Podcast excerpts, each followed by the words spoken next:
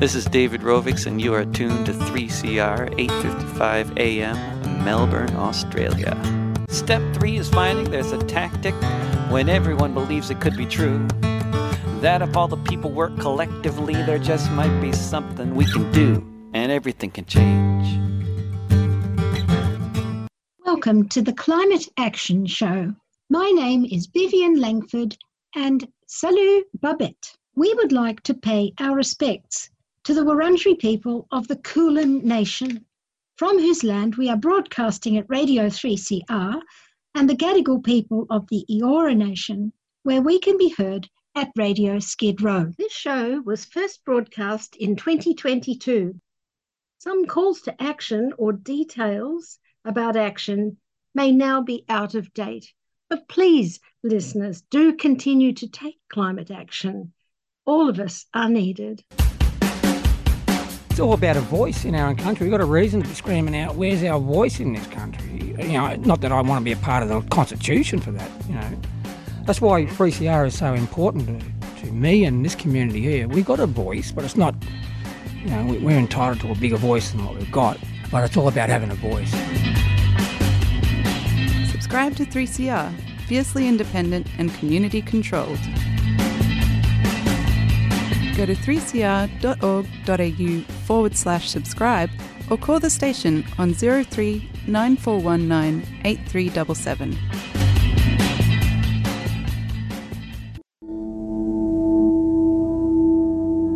This is the era of accountability, and we are watching how the pledges made at the Glasgow Climate Conference are being kept.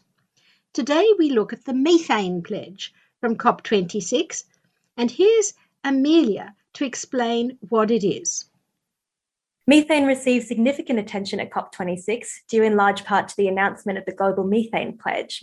Led by the US and the European Union, the goal of the Global Methane Pledge is to slash global methane emissions by 30% by 2030.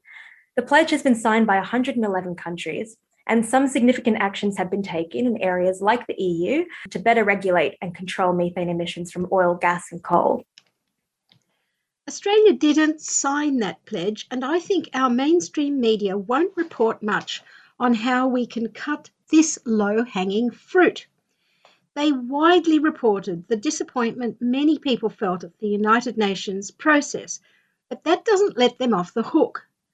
So here is Ursula von der Leyen from the European Parliament. What a pleasure to be here with you, Excellencies, distinguished guests, my fellow leaders, ladies and gentlemen. When we talk about climate action, we look at two different horizons. There's one, of course, of climate neutrality by mid century, but there's a second one, and that's the closer one. And this is much more urgent. And this is the horizon of 2030. We have to act now. We need big structural changes, yes, to reach 2050 climate neutrality, but we cannot wait for 2050. We have to cut emissions fast.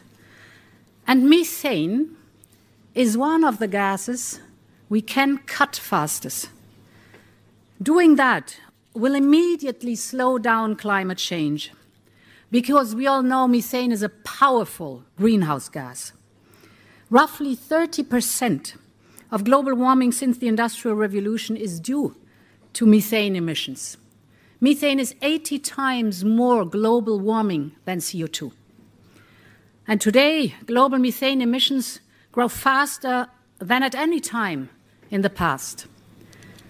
So, cutting back on methane emissions is one of the most effective things we can do to reduce near term global warming and keep 1.5 degrees Celsius. It is the lowest hanging fruit. On September 17th, when you, President Biden, dear Joe, hosted us for the Major Economies Forum, the European Union and the United States announced the Global Methane Pledge. Since then, our climate envoys, John Kerry and Frans Timmermans, have worked intensively, tirelessly to gather support. And today, just over six weeks later, we are officially launching our methane pledge. And we're proud and happy and grateful that over 80 countries have signed up. This is fantastic. Thanks to you. Together, these over 80 countries commit to reduce global methane emissions by at least 30% by 2030 from 2020 levels on.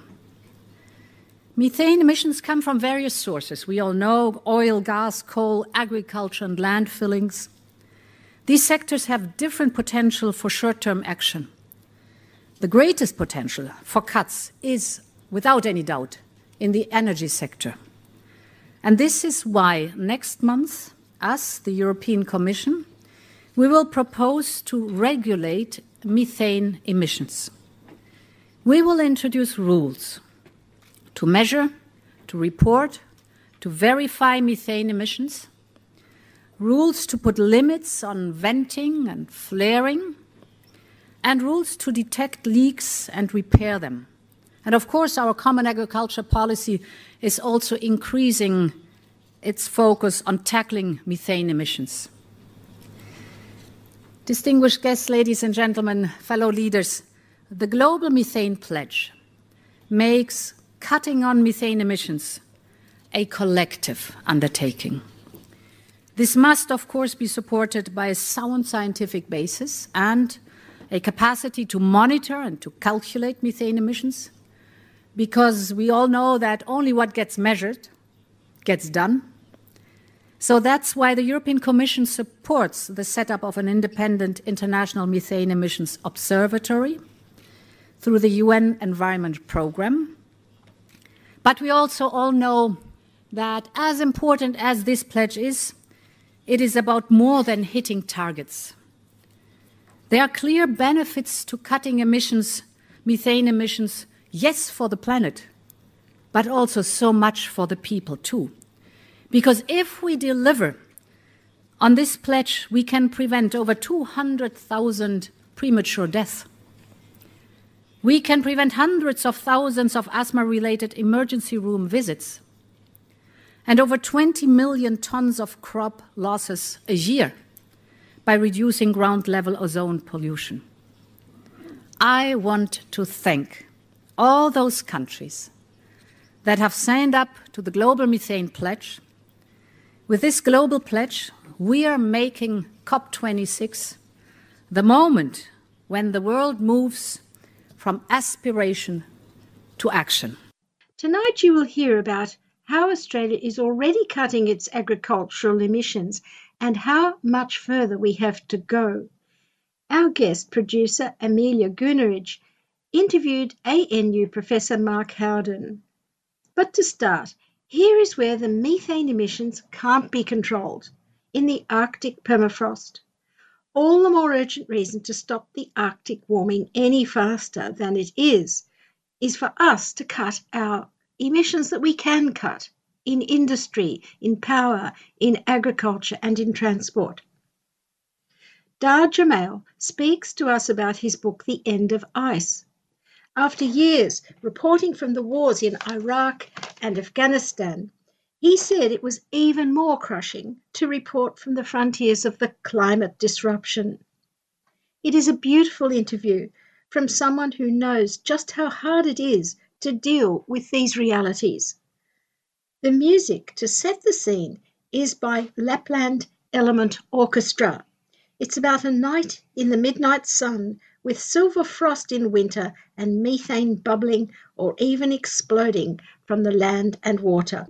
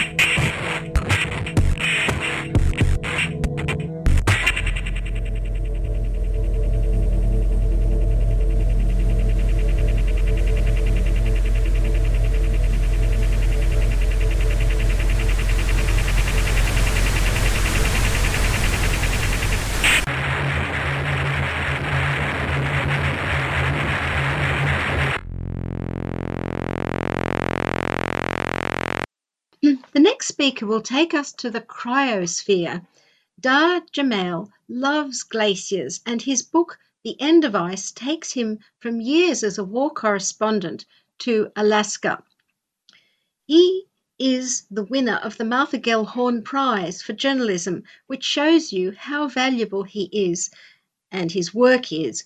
And today I'm going to ask him about permafrost and the methane which comes out as it melts. So, welcome, Dahr. Could you start by telling us what it's like where you are? Well, thanks, Vivian. Good to be with you. And I am speaking with you from uh, Washington State in the United States, and I live on the Olympic Peninsula. So it is pretty mild here, uh, which it typically is because we're a maritime climate, um, but pretty quiet. I live in a good place, mm-hmm. surrounded by a whole bunch of trees uh, right on the edge of the Pacific Ocean. Mm, sounds lovely. There's a quote at the front of your book, The End of Ice, where poet Wendell Berry says there are no unsacred places, there are only sacred places and desecrated places. Could you talk about that? Well, and I, I included that because it, it's really kind of riffing off of what indigenous peoples on the planet have long since known, which literally any point on the earth could be considered the center of the world to them, depending on if you're viewing it with the appropriate sacredness and value for what it is. Everything is sacred, and and in that in that ontology, uh, the trees are the tree people, the stones are the stone people, the the, the fish or the finned are finned brothers and sisters, and et cetera, et cetera, on through the animal kingdom. And so we we are part of them, and they are part of us. And how we treat the earth is how we treat ourselves and vice versa so uh, i you know really getting back to the to pre-industry uh, is I, I where i tried to take some of my thinking especially towards the end of the book because this all comes down to how industrialized humans have been treating the earth which is dramatically different from how it was treated for millennia by uh, the original peoples on the lands yeah, we don't often use the word desecrated in the newspaper. And for example, in Australia, we've got Aboriginal people where the greatest coal mine is about to open. Uh, they're called the Wangan and Jagalingou people, and they've been conducting continuous ceremony there. Um, other people have gone up to join them, but they've just continued continued the ceremony to stop what is for them a desecration of, first of all, their water, but the whole landscape, you know, if it's mined, is destroyed for them. So I think that idea of desecration would be good if we made it more a current term, you know, to desecrate something. Right. Instead, you hear words like developing or yes. extracting resources or things like this, which yes. kind of like, you know, the, the term climate change. I mean, and global warming, those were both terms that stemmed out of the fossil fuel industry uh, instead of calling calling it global heating or the climate crisis, uh, which are far far more appropriate to what's happening. And I think it's very important that we watch our language, which is another reason why, for example, in the book, people have always asked me as a journalist, why do you call it climate disruption instead of global warming or climate change? Because climate disruption is a far more scientific specific and I think accurate term for what it is. So that's a very good point. Yeah. Well, would you tell us about your trip to the Arctic Circle? Your book's very descriptive, and I can see you've just traveled very long distances and, and interviewed so many people for that. And as you went up in the plane, there were oil workers on that plane, and the Trans Alaska Pipeline was below. And you met elders, scientists, and listeners will like to know someone from, I think it sounds like community radio. It was called the Top of the World Radio and um, listeners will be surprised at how fast climate change is affecting the permafrost. Can you just tell us, you know, describe that trip? Yes, so I went up to uh, a town, a village called Utqiagvik, uh, formerly known as Barrow, Alaska. It's the northernmost point in Alaska and thus the United States. And um, there's a lot of oil development happening um, in that general vicinity, which is why there were so many it's called the North Slope uh, of, of, giant oil extraction enterprises going on up in Alaska that have been going on for decades. And so the plane was filled with these folks. We made a pit stop at Prudhoe Bay where where they all got off, and then another short leap over to Utqiagvik. And I went there because it's a jumping off place for uh, American scientists to go up and study what's happening across the permafrost and what's happening out over the, the shelf of the Arctic Sea, the shallow seabeds where there are these frozen methane hydrates. And so that's why I went and I was very fortunate to get to interview several key scientists studying these things. And I think even more importantly, the conversations I had with the locals, and particularly at the time the the the uh, village elder Wesley Aiken, who since passed on, but he was 92 years old at the time of our interview, and I I put frankly more weight on what the locals were sharing. Um, science calls it anecdotal evidence, but these are the people who've been there for thousands of years and watched the changes and have the stories passed from generation to generation. And what I heard, particularly from Wesley Aiken, about the speed and the acceleration of the changes that he had seen in his lifetime, and that the warnings were coming even from his elders. So even right back at the advent of the the, the steam engine and industrialization and such, um, they saw what was coming and they said, "Look, if this isn't changed, uh, this is not going to end in a in a good way." And so we talked a lot about things like that, but um, you know, it, it's what I this is the really the last chapter of the science part of my book before I get into the conclusion where I start getting kind of philosophical and talking about okay how are we going to live during this time? Because this chapter is so intense because if you look at how much carbon and CO2 equivalent is stored in terrestrial permafrost which permafrost uh, all around the Arctic is basically these giant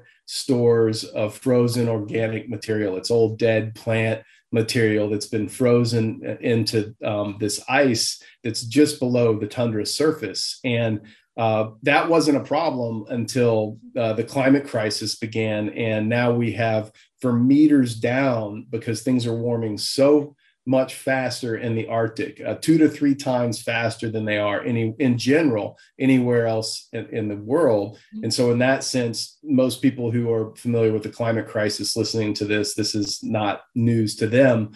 But those who haven't heard this, this is super important because all of this stored and trapped carbon um, as these areas are warming up, and they are warming up as we speak. We already have Arctic villages that are that are right on the coast that are literally melting into the Arctic Ocean. Um, as sea ice uh, is is there's less and less sea ice as everything warms up. Now there's bigger waves hitting these shores, hitting this permafrost. Um, it's it's one of the feedback loops happening up there.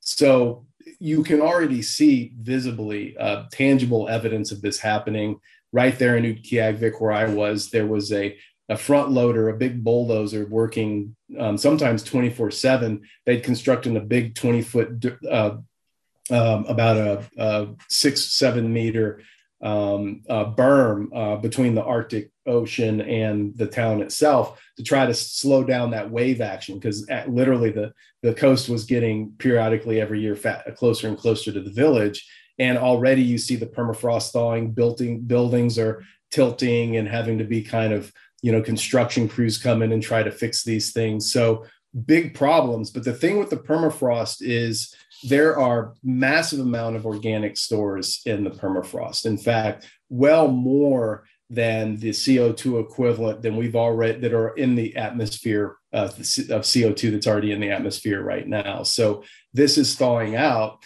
and as one of the scientists I spoke with, Dr. Vladimir Romanovsky from University of Alaska Fairbanks, said by 2050 or 2060, um, the surface temperature will be uh, uh, consistently above freezing in in these areas of the Arctic for much of the year. And so that and that was actually there was a, a more recent study that came out that showed by 2060 or 2070 um, there will be more rainfall occurring in the Arctic than snow.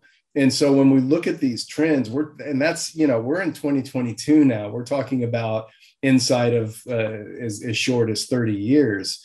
That that means the majority of this uh, CO2 equivalent is, is going to be released into the atmosphere. So we're talking about, you know, potentially just from the terrestrial permafrost, uh, looking at a 50 to even 100% increase in CO2 uh, being released. And that's just from the terrestrial permafrost. So I, that's why I went there.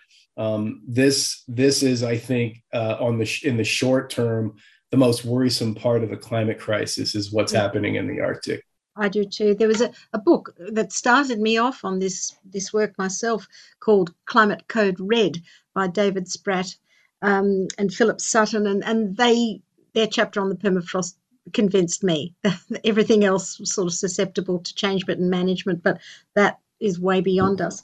And the words abrupt climate change and non-linear change and tipping points, this just strike fear into my heart. And I'd like you to tell us what you learned from um, Dr. Natalia Shakhova and Dr. Ira Leifer.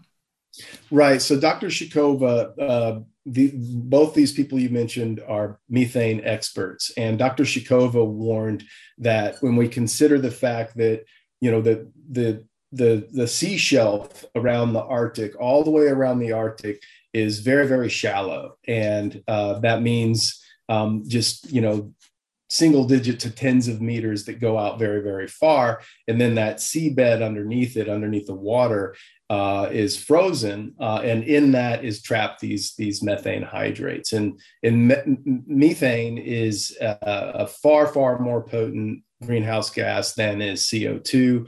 Over a 10 year period it's uh, 100 year uh, 100 times more potent and um, still very very potent even over a 100 year time scale much more than co2 is so uh, at 20 years I, at 20 times more potent i believe over a 100 year time scale so as this is going to be released that means we're going to see immediate effects in in the atmosphere of warming that are much more dramatic than co2 and Dr. Shakhova has written several papers warning that there are these giant methane pockets in various places around the shallow Arctic seabed. And she was focusing particularly on the, um, the some of the seabeds off the coast of Russia. And um, she was warning that there could be giant bursts of methane. She calls them methane bombs that could release the equivalent of 50 gigatons of, of methane into the atmosphere in a very, very short span of time. Uh, bomb, not like it's going to ignite, but just literally a giant release. And what's very worrisome is then, then we get into Dr. Ira Leifer's studies, who's also in the book that you mentioned. And he went on this, he'd already done studies off the coast in various places um, I, I, believe there's one that I cite in the book uh, in the Barents Sea, where they had already found uh, an area where there were these methane bubbles. So there were already there was already venting happening. And just to be clear, uh, a certain amount of background methane venting is normal. Uh, it happens all around where there's methane trapped below the surface. But but he he saw he found an area where it was a thousand square kilometer area that they had already found millions of the, these vents that were already releasing and that's really backed up by the fact more recently that there's even US government studies uh, that are uh, coming out saying, look, we're seeing inordinate amounts of methane in the atmosphere. And yes, a, a large amount of that is coming from uh, industrial agriculture or oil and gas operations, which are continuing rampantly, at least in the United States and offshore. But but a significant part of this is is it's clear it, it you know they're acting like they don't really know where it's coming from, but uh, it's very very clear that it's coming from the Arctic. And in fact, um, moving away from that and back onto the terrestrial permafrost, I mean, there's one short bit in my book where I I, I have it here. And and um, Charles Miller, he was with a NASA study that he this is and this is back from 2011. He said we saw large regional scale episodic bursts of higher than normal carbon dioxide and methane in interior Alaska and across the North Slope during the spring thaw, and they lasted until after the fall refreeze.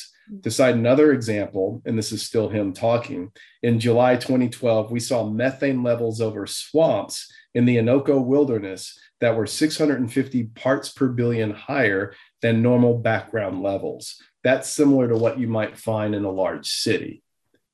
So think about this. This is happening in an area where it used to be deep freeze in the Arctic all the way up into uh, May or even June. And you're talking about in spring methane levels on the land that are already beyond what we would find in a large industrialized city. Um, and that's now 10 years old. So this is extremely worrisome. How do they see it? Is it satellite photography or how do they see it? Yes, there's you you can track it uh, with uh, there's different satellite imagery that Ira Leifer uses regularly, as well as just general um, you know methane levels in the atmosphere measured on a, on a regular basis, just like CO two. Okay, well, you mentioned the US government and the Biden um, people have got a methane reduction plan and they aim, I just read about it today, they aim to plug leaks from gas and coal projects to reduce venting and flaring and to reduce methane from landfill. They'll give incentives to climate smart agriculture. But if the extraction of coal, oil, and gas goes on, you know, as it's going on madly ahead in Australia, um, I don't see how the methane pledge, you know, made at COP26 in Glasgow, how that methane pledge will have any impact on this permafrost methane, methane. Nothing will stop that now, will it? And if we reduce our emissions, is this well, what? How do you how do you interpret that? Well, to, to that point, um, there's really, you know, the genie's out of the bottle. Uh, there's two things at work when the atmosphere is already warm enough and the thawing that's already happening and the terrestrial permafrost is already happening. And according to one of the scientists I mentioned earlier, Dr. Romanovsky, it's already thawing tens of meters of down in places. And the temperature increases he's seeing, and he's been studying this for over 30 years across the Arctic uh, measuring as deep as 30 meters down, seeing these dramatic temperature increases happening. So, whatever you do, you're not going to stop these trends of thawing that's happening in the permafrost that many meters down, um, that's been happening now for decades and continues to increase.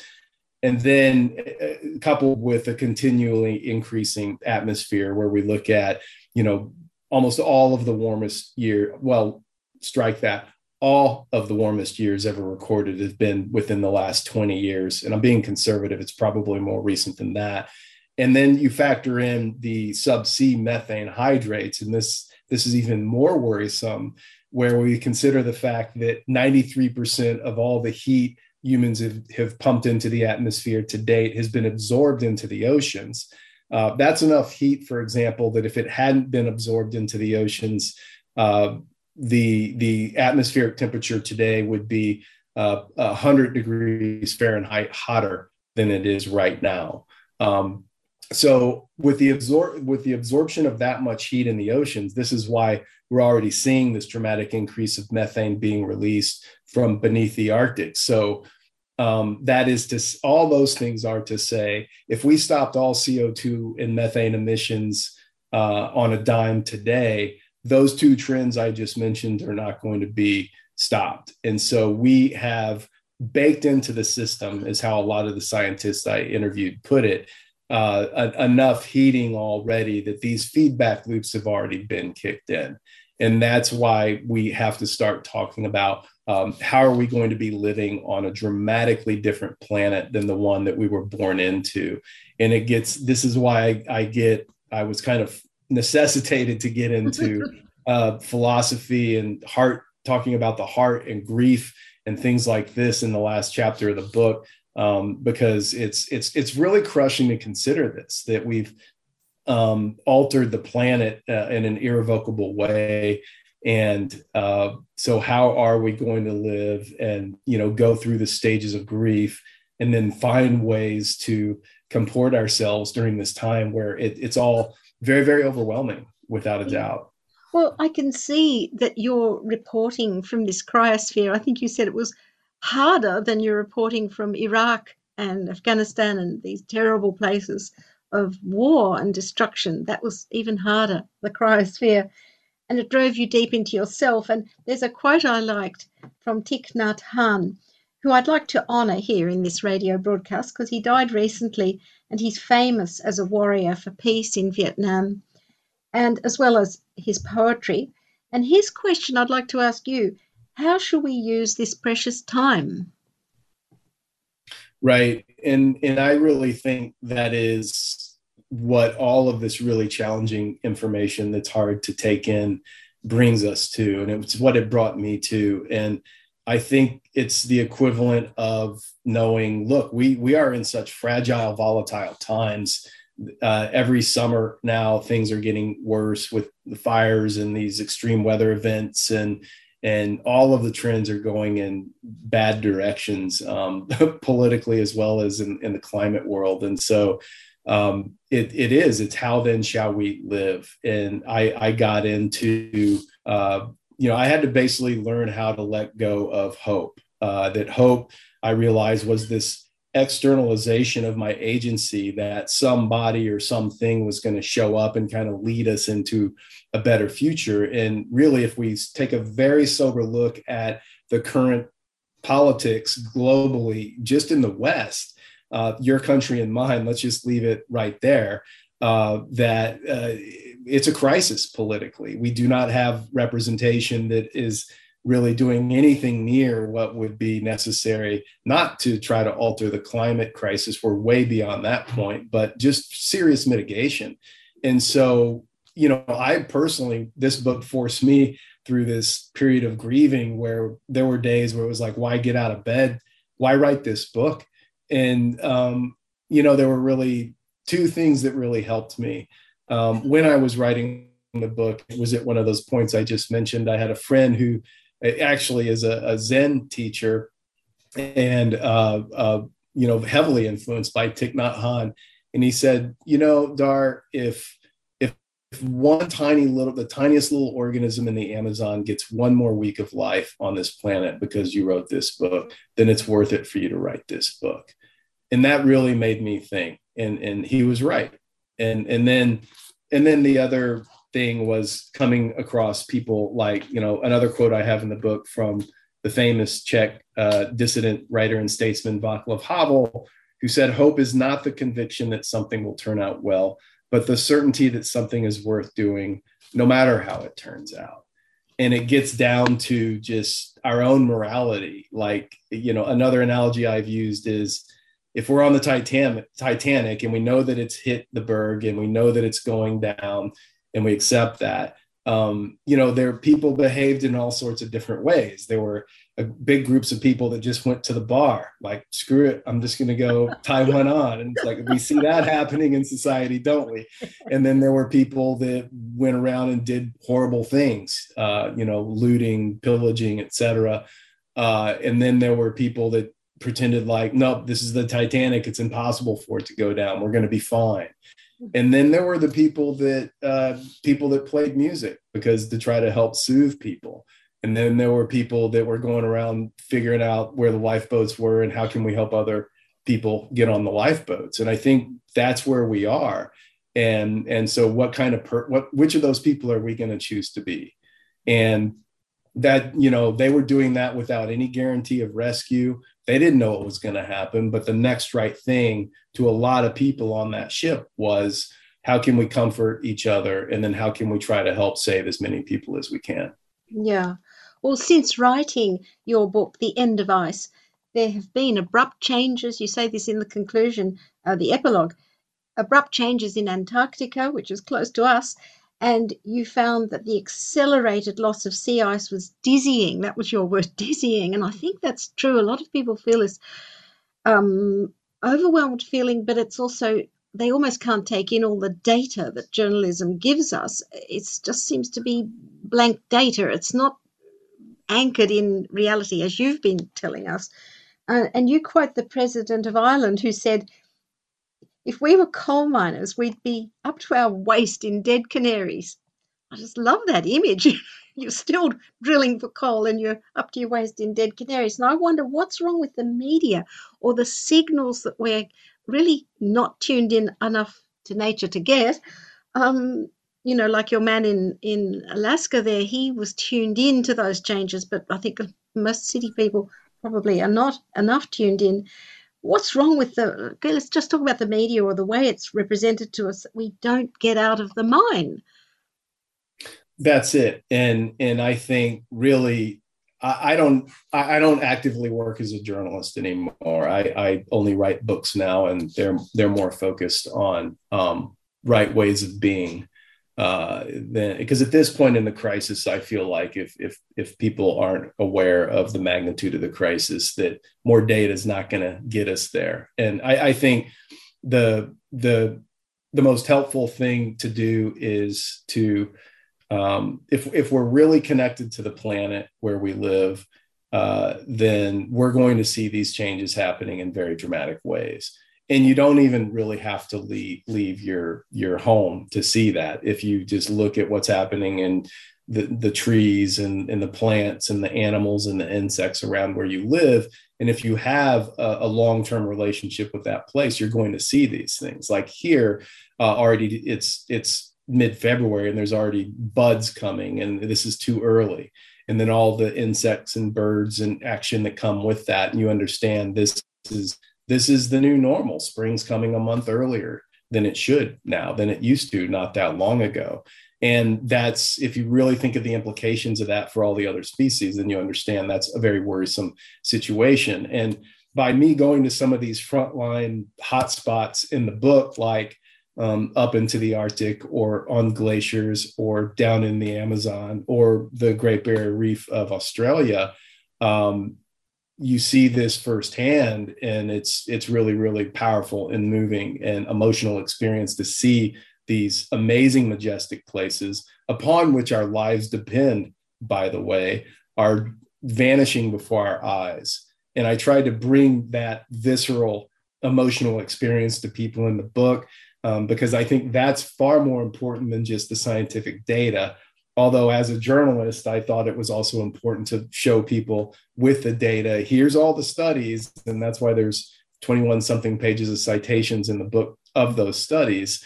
Um, but i think really the the strength of this book was the the pers- very very personal and emotional experiences. And i think anyone in australia that goes who's dove the great barrier reef back when it was in much better shape and then goes out there now during a bleaching event. Um, that's all you need to know. Mm. Well, just to finish, um, I'd like you to tell us about Stan Rushworth because I think his advice was against despair, and you met him, and it's led to your next book. I think he said something about being humble enough to say you don't know. And I wonder, how did this lead to your new book, which listeners, we can read this book in April, I think. It's called We Are the Middle of Forever.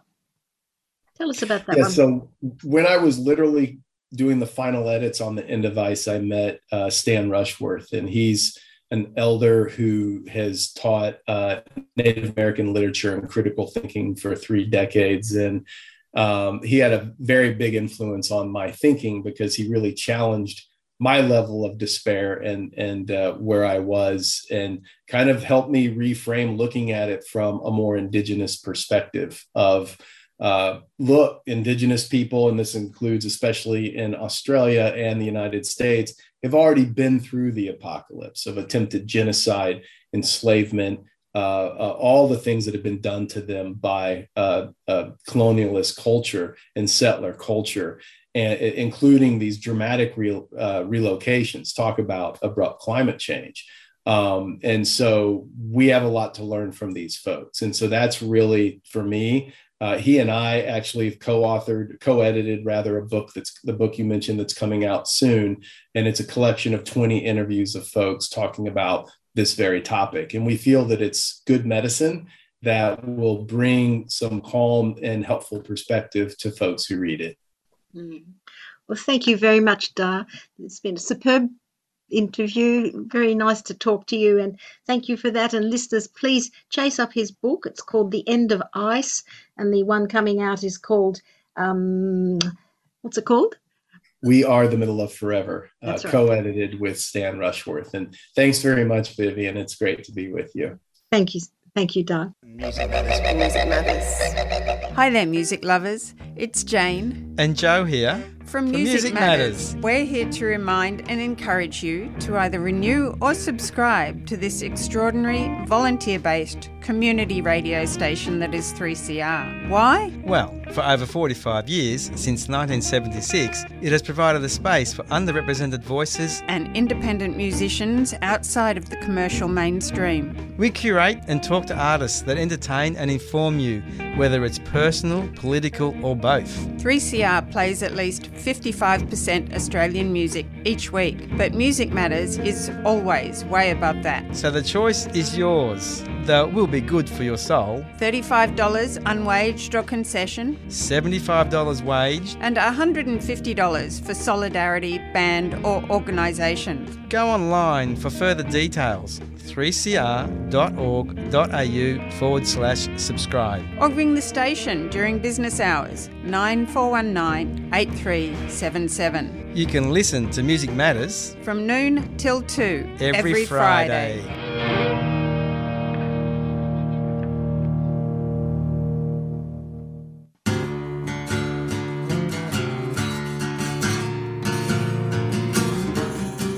Three CR Community Radio, 855 AM.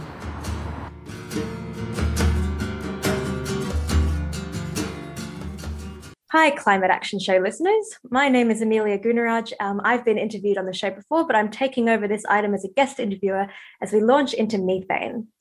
Methane received significant attention at COP26, due in large part to the announcement of the Global Methane Pledge. Led by the US and the European Union, the goal of the Global Methane Pledge is to slash global methane emissions by 30% by 2030. The pledge has been signed by 111 countries, and some significant actions have been taken in areas like the EU. A proposal was announced on the 15th of December 2021 to better regulate and control methane emissions from oil, gas, and coal. Methane has been described as the low hanging fruit of climate action, with sectors like the fossil fuel industry providing clear and immediate opportunities for reductions. However, there are lots of complexities at play, such as the difficulties in addressing the significant methane contributions from agriculture. Helping us unpack some of these complexities today is Professor Mark Howden, Director of the Institute for Climate, Energy and Disaster Solutions at the Australian National University. Mark is also an honorary professor at Melbourne University, a vice chair of the Intergovernmental Panel on Climate Change, the IPCC, and is chair of the ACT Climate Change Council. Today, he's going to help us dive into the world of methane and the role of agriculture, a crucial piece of the puzzle in combating climate change. Mark, welcome. Hi, Amelia. So, to start, we'd just like you to tell us a little bit about methane and its role in global temperatures. So, how is methane different to carbon dioxide, and how important is addressing methane in our response to climate change?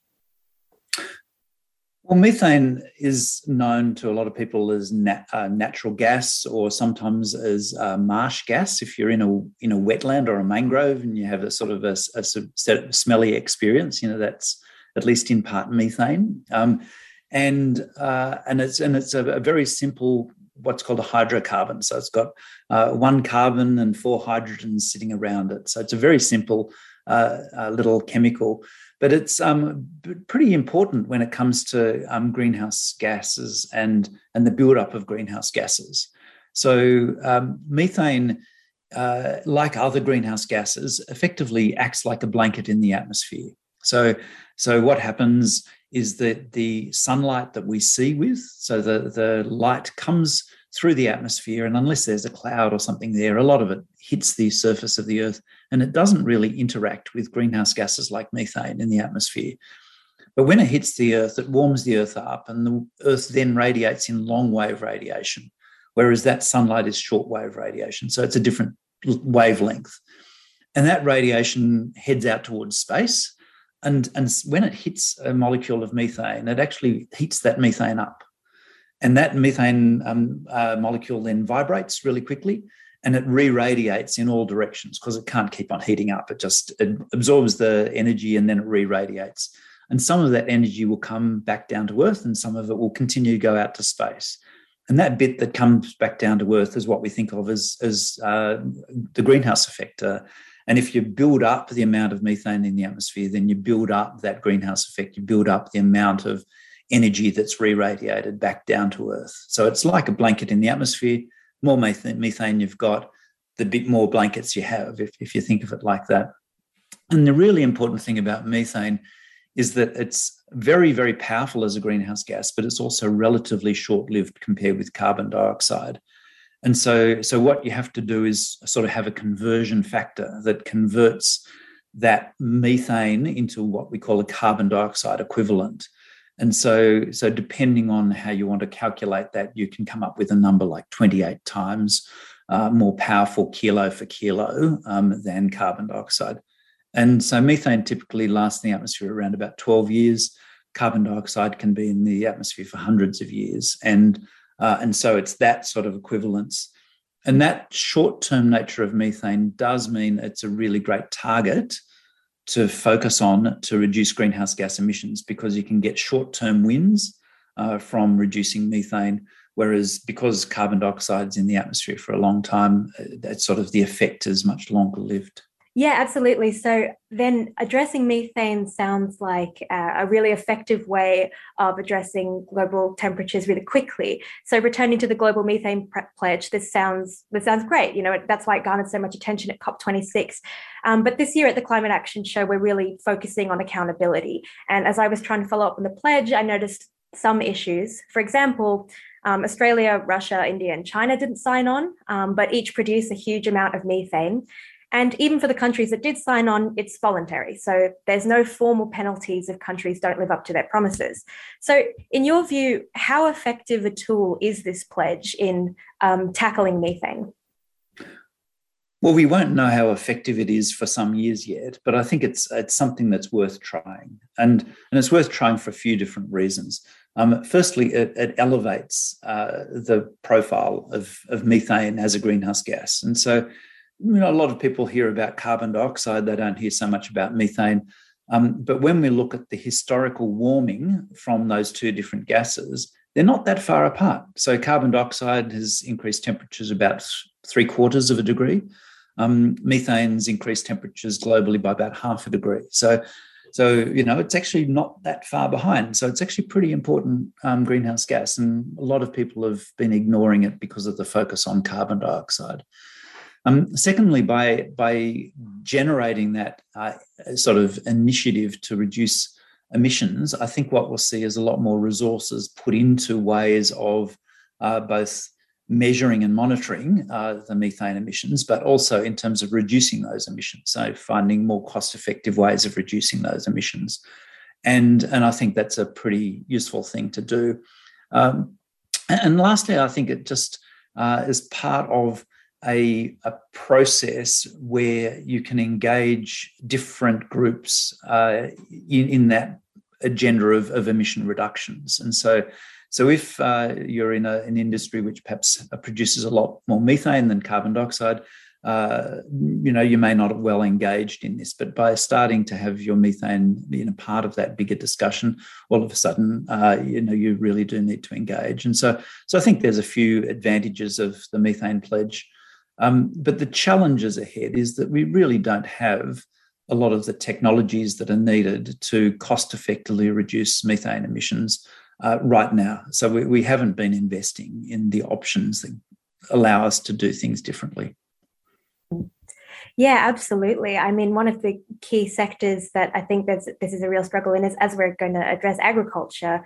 Um, there's in my research, I noticed there were um, a few moves already being taken in various countries in the oil and gas sectors, like ban- banning venting and flaring. Um, so that's those, those huge um, emissions of methane um, at uh, fossil fuel sites, I suppose. Um, so that's that seems like an easy and immediate thing to do, but longer term, um, yeah, it's a bit more. The picture is a bit more complicated. Um, especially in agriculture, which is responsible, according to the Global Methane Assessment, uh, for roughly 32% of methane emissions caused by humans. So I wanted to ask you um, why. So let's let's just quickly cover why agriculture is such a significant contributor, and what is why is it so difficult to address methane in this in this sector? Yeah, when, when we look at the growth of methane in the atmosphere, around about half of that growth seems to be from agriculture and increased agricultural activity, and half from fossil fuel activities such as uh, natural gas uh, extraction and, and, coal mining, etc. And so, in a coal mine, often there's methane gas mixed in with the coal. And so when you dig up the coal, you release the, the gas. And uh, and so agriculture is actually a big part of the picture. And uh, and the reasons why uh, it's a little bit difficult is if when you actually look at where it comes from in agriculture, there's three big sources. Um, so, so one is from uh, ruminant livestock, so cows and sheep, which have have a, a particular stomach, and that ferments uh, the feed inside the animal, and in that fermentation process, methane is produced. The second source from agriculture um, is uh, rice paddies, and uh, and so you've got lots and lots of rice paddies, particularly in the developing world across the globe. And the third main source is from animal manure. So if you think of a piggery or a dairy where the manure is, you know, you know, a lot of manure, high high production animals, and so so you have that manure um, being collected, and that generates methane if you just leave it in a big big pond. So if you look at um, ways to manage that, um, so only one of those three is, is actually relatively easy to manage because it's what we call a concentrated source and that's the piggery and dairy waste. Whereas the other other two are very diffuse sources; they happen all over the place, uh, you know, all over the paddocks. So with with a, a piggery, uh, you can collect the, the, the manure, put it into a big pond, put a cover over that pond, and collect um, that methane, and then use that methane for say combustion to to um, produce energy, and then that changes the methane into carbon dioxide, which is less greenhouse, you know, impactful. But for um, rice paddies, uh, there's uh, because many of those happen in, in places in the world where the management of the rice is, is, is challenging because of the um, sort of technology and capacity uh, constraints in those environments. Um, uh, that, that's, that's a challenge there. But there are some options. Uh, so you can, you can change the way rice paddies are flooded um, and the timing of flood and the amount of organic material in those rice paddies, and that can reduce the amount of methane. And in the case of livestock animals, uh, we, we know that we can reduce significantly the amount of methane per unit product by improving the husbandry, how we look after those animals, improving, the, improving their feed quality, um, and making their life less stressful so they don't get too hot or too cold. And uh, and so we can actually reduce the methane per unit product. And there are some uh, products coming on the market that can actually just reduce the methane full stop. So, for example, there's a new product called Bovaer coming out of Europe, uh, which actually uh, reduces the methane emissions by something like around 40%, but mainly targeted at intensively kept animals, not the animals in Australia, you know, out in the uh, west of Queensland, out in the extensive rangelands. So, so we have some solutions which reduce but not completely remove methane emissions, but they're only applicable in some circumstances. Mm. Yeah, well, it's good to hear that there is, there are some approaches available in all of the areas, and I guess like something like the methane pledge, yeah, is good for focusing attention and resources. I mean, I know I think I read somewhere that over three hundred million dollars had been collected just for the methane pledge um, to I think it was to build capacity um, and technology because, as you said, that's is lacking in a lot of places. Um, I guess then looking forward, um, so that some of these technologies are being developed or are on the market or are coming onto the market. Um, what what should we expect to see regarding methane in Australia, and what should we push for? Should we, you know, be pushing for more political solutions, or really just waiting for technology to catch up? Well, I think in Australia, um, methane is a, a, big part of our uh, emissions profile, and so so we do need to take it seriously. If we don't take it seriously, we're missing out on opportunities for cost effective emission reductions. Uh, so the things I think we should do is we, we should just emphasize that good best practice management is actually a greenhouse friendly thing to do because we produce less methane per litre of milk that people consume.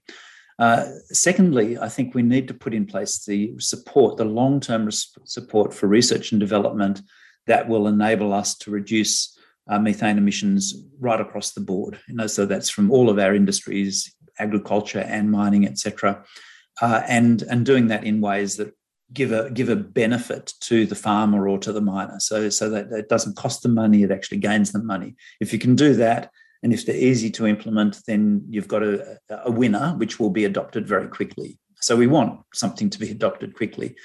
Um, and I think the third thing we need to do is is put in place the mechanisms, better mechanisms for uh, for measuring methane. So uh, whilst they're probably okay for for agriculture because of the nature of our industries and the inventories, uh, for the mining sector, um, there's big question marks over some of the uh, methane estimates um, from some of those mines in different places. So I think what we need to do is put in place good measurement monitoring systems that bring together things like the current activity based uh, inventories with satellite remote sensing and with on ground measurements of uh, the concentrations of gases in the air. So we have a much, much better handle on what comes from you know, a given mine system.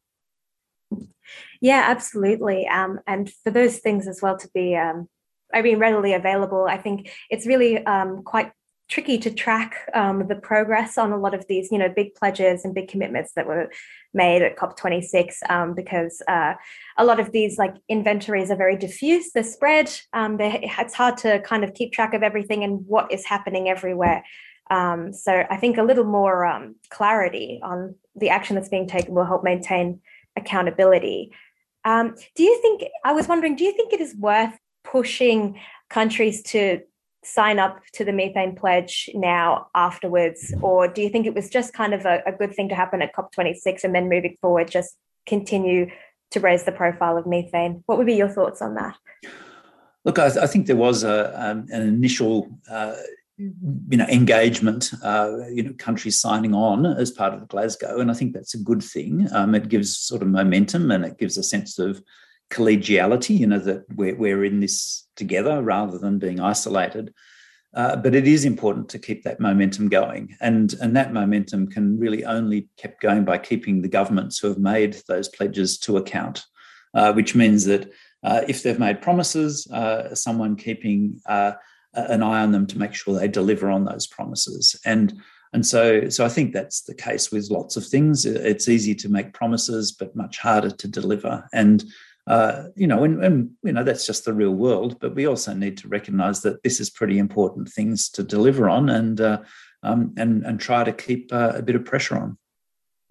Yeah, absolutely. Like with this interview, you know, we're keeping an eye on you guys. Um, anyway, um, thank you so much for your time and your insights, Mark. Um, we look forward to hearing more from you. Uh, for our listeners, Mark recently published an article on this topic on the conversation, and we'll make that available in our show notes for further reading if you'd like to read it. Uh, Mark, thank you very much. Um, and listeners, goodbye for now. Absolute pleasure, Amelia. Have a great day. Thank you. Thank you for listening to the Climate Action Show. Tonight's guests were Professor Mark Howden, interviewed by our guest producer Amelia Gurnerich, and writer Dahr Jamail about his book The End of Ice. The music was by Lapland Element Orchestra. And thank you to 3CR for helping us get this show to air. Please remember, this is Subscribers Week and we need you to subscribe. If you're already a subscriber, it's time to renew. And if you haven't thought of subscribing, if you've got so much on your plate, just consider how important independent radio is. As I said to you tonight, the mainstream media is not going to be following up on the methane pledge at um, at COP26 or maybe even the forestry pledge. And we have so much to do in both of those areas. And it's only about by knowing about it that we can pressure government and pressure all the institutions and the sectors to move ahead quickly. So thank you. If you feel like subscribing, just phone up Radio 3CR. It's Melbourne 03 9419 8377 or go to the 3CR website page and you'll find subscriptions. So that's enough from me. My name is Vivian Langford good night and good luck. This is coal. Don't be afraid. The Don't be scared. It's coal. It's coal. It's coal. Tune in every Monday at 5 pm to hear the Climate Action Radio Show.